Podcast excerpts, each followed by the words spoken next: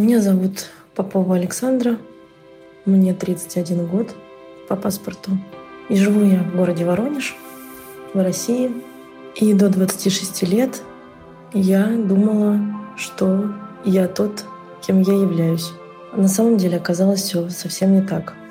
Детство свое я помню, ну, где-то лет, лет с трех. Мы жили на тот момент с родителями в городе Североморск, это Мурманская область.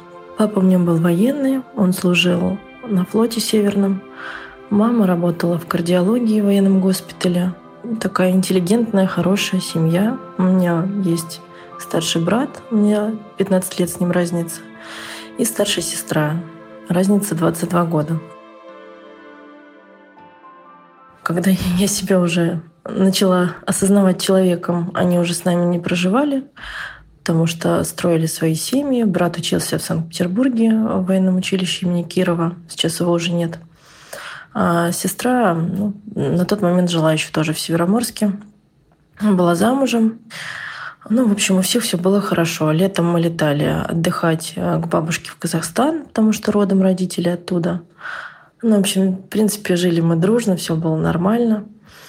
У военных э, пенсия наступает раньше, чем у гражданских лиц. И э, в 99 году мы перебрались из Североморска уже в Воронежскую область. Когда я заканчивала девятый класс, у моего отца обнаружилось онкологическое заболевание – очень серьезная, нужны были деньги на лечение, естественно, их было не так много. Было принято решение, что я поеду учиться после девятого класса, что 11 классов я не смогу закончить, к сожалению. А я хотела очень сильно стать врачом, я готовилась, я учила латынь, все гуляли там, там играли, гуляли, поздно домой возвращались между восьмым и девятым классом вот на каникулах летних, а я сидела, зубрила, учила, читала и так хотела медицинский. Ну, вот, видимо, не суждено этому было произойти. И сестра моя старшая на тот момент уже проживала в Белгородской области, в городе Староскол.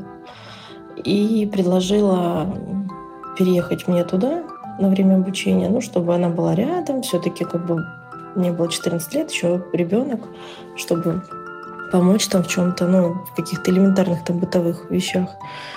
Ну, в общем, я уехала сначала в Белгородскую область, Тараскол. Там я закончила техникум, поступила в университет, уже в Воронежский. И переехала в Воронеж, потому что это больше, ну, сам город больше, перспектив больше. Ну, все было, в принципе, в моей жизни прекрасно. Какое-то время там я жила в общежитии, потом мне это надоело, я захотела уже свою квартиру. Впоследствии я ее и купила, и переехала. Ну, в общем, все было у меня нормально. Ну и, в общем, в 2016 году близилась Пасха, это была весна, начало апреля или середина апреля. На Пасху, скажем так, в Воронежской области, такое правило общепринятое, здесь они а, все ездят на кладбище, как бы поминают усопших родственников. Ну и, в общем, у меня был выходной, и сестра предложила мне приехать к родителям, мол, мы тоже приезжаем, давай, мы давно не виделись, пообщаемся, посидим, поболтаем. Ну и, в общем, приехал я к родителям, там уже накрытый стол, все хорошо, ну там отец где-то во дворе ходил, что-то делал, может быть, шашлыки жарил, уже не, не очень хорошо помню это. И они достали эти альбомы со старыми фотографиями, там что-то смеялись, хохотали, разглядывали всех там бывших соседей, Североморска. Вот интересно, как вот сейчас они поживают, там родственников, с которыми тоже много лет не виделись, но поскольку как бы родственники остались в Казахстане по большей части. И открывается альбом. Передо мной фотография женщины, молодой, ну, около 30 лет, примерно так, как мне сейчас. А мама говорит, ты помнишь, вот кто это? Я вот про тебя рассказывала, про нее. Я говорю, да, помню, сестра. Я говорю, вообще я не понимаю, зачем мы это делаем, там смотрим фотографии вот эти вот. Давайте, я говорю, может, уже как-то к столу. Чем мы ерундой какой-то занимаемся? И вообще там этих родственников половина-то я и не видела ни разу в жизни. Ну и мама глаза вниз и говорит, что это твоя биологическая мама. А, это было такое чувство, как будто меня ошпарило кипятком просто. Я прошу прощения, сейчас говорю, у меня подкатывает ком. На тот момент мне показалось, что я просто в этом мире осталась одна. Как будто они сейчас скажут, что а, они для меня все сделали, ну, поставили на ноги. дали дорогу в жизнь и, в принципе, попросят называть вещи своими именами, что у меня больше нет мамы и папы, а есть дядя и тетя. Очень страшно такое чувство пустоты.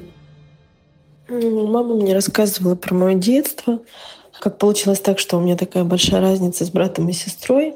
И по легенде, якобы в возрасте там 43 лет она забеременела, ну, поскольку возраст уже такой, как бы, что второго шанса не будет, решили не рисковать, оставить. Поехали в отпуск в Казахстан.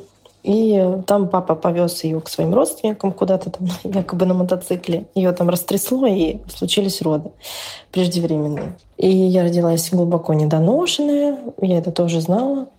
Ну и, в общем, очень много сил было потрачено на то, чтобы восстановить мое здоровье и делать из меня нормального человека. До двух с половиной лет у меня стал диагноз ДЦП. И я практически не шевелилась, не разговаривала, не садилась, не делала то, чего делают нормальные дети в этом возрасте. Но потом каким-то чудом все сложилось удачно.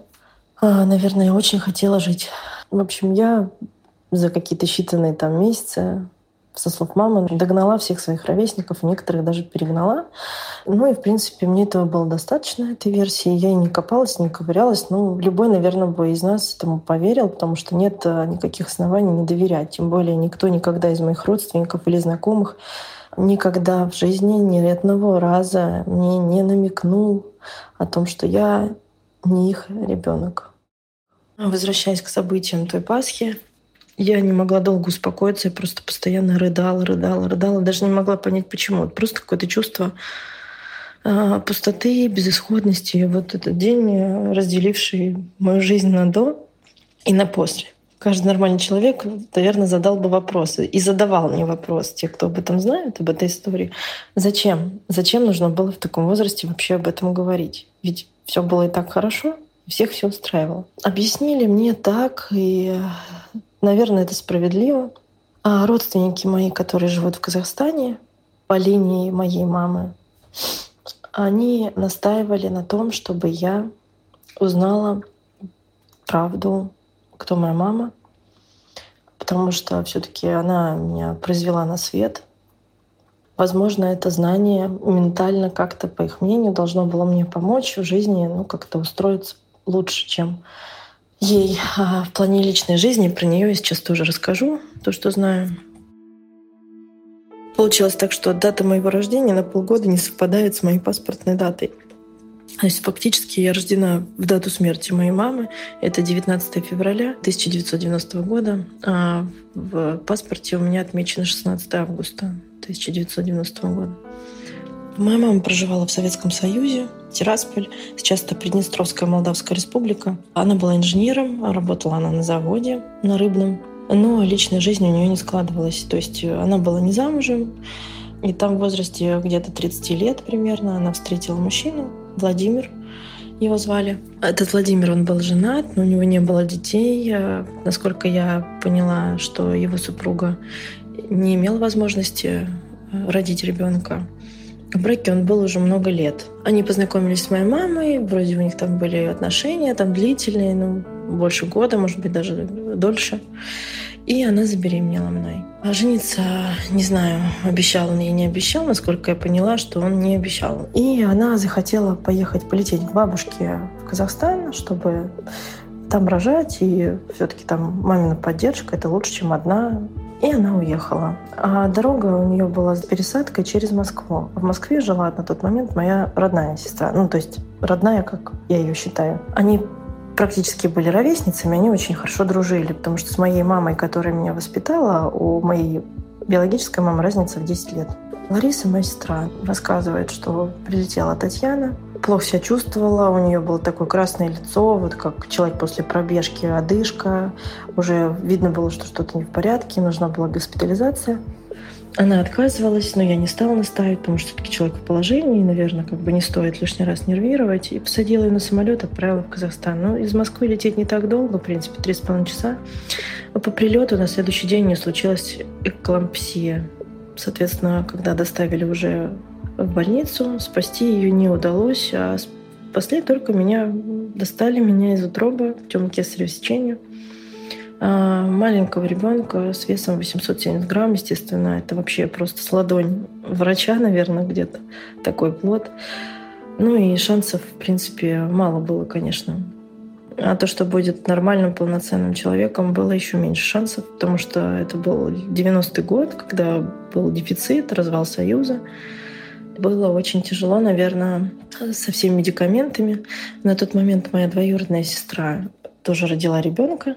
Она проживала в том же городе, где меня, в общем, родили. Вот, и сцеживала молоко свое, и дядя привозил это молоко, этот роддом, где лежали вот такие, как я. И то есть меня кормили не смесью, а грудным молоком. Через некоторое время, когда я набрала вес, меня передали бабушке, ну и, в общем, со мной занималась бабушка. Бабушке на тот момент было 74 года. То есть понятно, что ей было, наверное, очень тяжело. очень тяжело, потеряв дочь, вот остаться таким маленьким ребенком грудным на руках. И при рождении дали мне имя, отчество, конечно. Ну, э, звали меня Бушуева Татьяна Валерьевна. Татьяна по маме, Бушуева — это ее фамилия, а отчество было от дяди. Ну, просто так решили, это любимое имя моей бабушки, в общем. Поэтому дали такое отчество. И летом уже, когда прилетели мои родители, был семейный совет, на котором решалось, как все это будет дальше происходить, кто возьмет опеку и как вообще с таким ребенком тяжелым обходиться. Ну, то есть это же нужно специальный уход какой-то, потому что ДЦП и это ответственность большая. Моя мама, которая меня воспитала, она медик. И на семейном совете, в общем, предложили моим родителям меня забрать.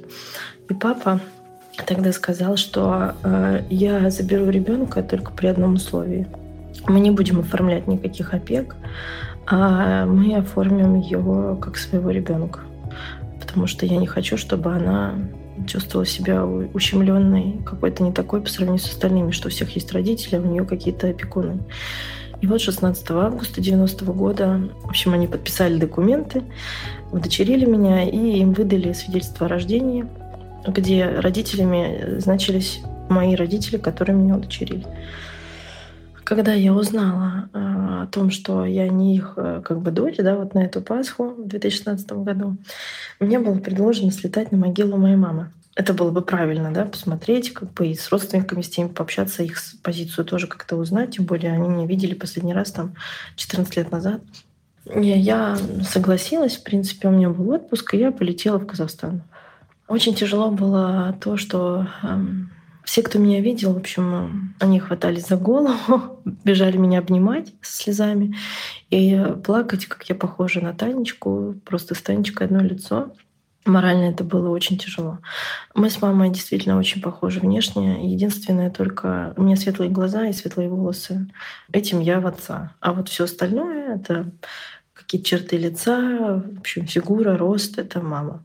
Когда мы приехали на кладбище, я увидела эту фотографию на кресте, а такое ощущение было просто, что там зеркало, потому что мы просто, просто одно лицо. Вот, как будто я на себя смотрю. Я расплакалась на кладбище, помню, меня так сильно трясло, я не знала вообще, как себя вести, потому что никогда на кладбищах вообще до этого момента я не была. И э, вот почему такая у меня была реакция. Я прям просила прощения, что я не знала, не знала раньше. Не знаю, что бы я изменила, но я попросила тогда, чтобы мама мне дала какой-то знак, а, по правильной ли я дороге иду. Вроде же все же хорошо, как бы, но вот в то же время, наверное, да, такой возраст, ближе к 30, когда уже хочется создавать семью и хочется, чтобы была рядом вторая половина. И с тем я и уехала, в общем. Ну, могу сказать, что действительно по прилету из Казахстана я очень сильно пересмотрела вообще свою жизнь.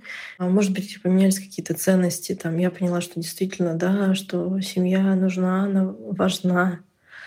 Потому что был бы у нее муж, на тот момент этот Владимир, мой отец, да, возможно, бы сложилось все совсем по-другому. И мне бы не пришлось там вот так рано столкнуться с самостоятельной жизнью, когда там 14 лет я вынуждена была уехать. Никто не будет любить ребенка сильнее, чем родные родители, которые зачали, э, которые родили и которые там ночи не спали, которые за все переживают. И это, конечно, никто никогда не заменит. Вот сейчас, когда я уже стала мамой, моему ребенку скоро три года, я могу точно сказать, что сильнее, чем мы, ее любить не будет никогда и никто. Сейчас очень непростое время для всех. Наверное, даже для всего мира, не только для России. Если мы не будем друг друга поддерживать, помогать, оберегать, мы не выживем. Как не выжила бы я, если бы тогда рядом со мной не было бы вот таких людей. Поэтому а, я желаю всем хранить в своей душе честность, доброту, тепло, потому что это незаменимо ничем, никакими деньгами, никакими друзьями. Семейное тепло настоящее, оно незаменимо. Храните и любите свои семьи.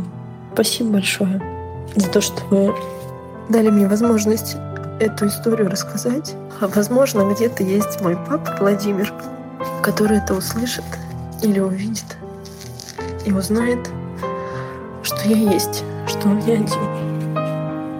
Потому что я пыталась его найти, но так как я не знаю ничего, кроме города проживания его имени, у меня это сделать не получилось, к сожалению. Я хочу прислать фотографию мамы и свою. Возможно, он ее узнает. Возможно, кто-то из его там, родственников, кто есть в соцсетях, это увидит и ему расскажут или передадут. Потому что если он жив, я бы хотела с ним пообщаться, увидеться. Мне ничего от него не нужно, у меня все хорошо. А мне бы просто хотелось посмотреть на человека, который дал мне жизнь. Спасибо.